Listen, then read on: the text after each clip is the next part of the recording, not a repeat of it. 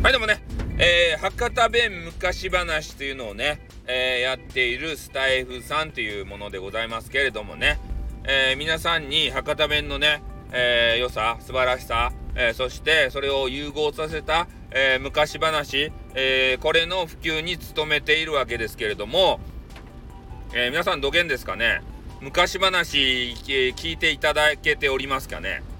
えそれで昔話がですね、えちょっと最近あの内容盛りだくさんになっちゃって、え15分とかねそんなめっちゃロングな、ね、ロングロングな、そうね、あの、昔話になってしまっているんですよ。後でふと気づいたらね。いつも目をつぶりながら、えー、想像しながらね、お話ししてるんですけど、ちょっと長くなってるかなと思って、10分ぐらいに収めた方がいいんですかね。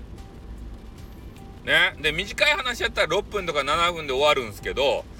ね、長いのってどうなんですかね？聞きづらいですかね？そういう意見をですね、えー、どれぐらいが、まあ、適当だよって、だいたいね、10分ぐらいになるんじゃないかなって思うんすけどね。いろいろはしょったら。でも、博多弁昔話はさ、いろんなね、なんかわけわからん要素とか入れたいじゃないですか。そしたらね、長くなっちゃうんですよね、どうしても。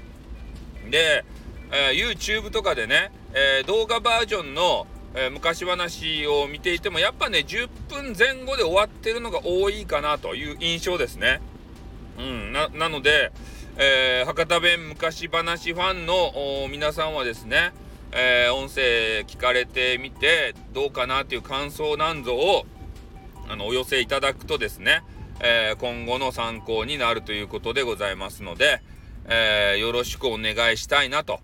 いうことでございます。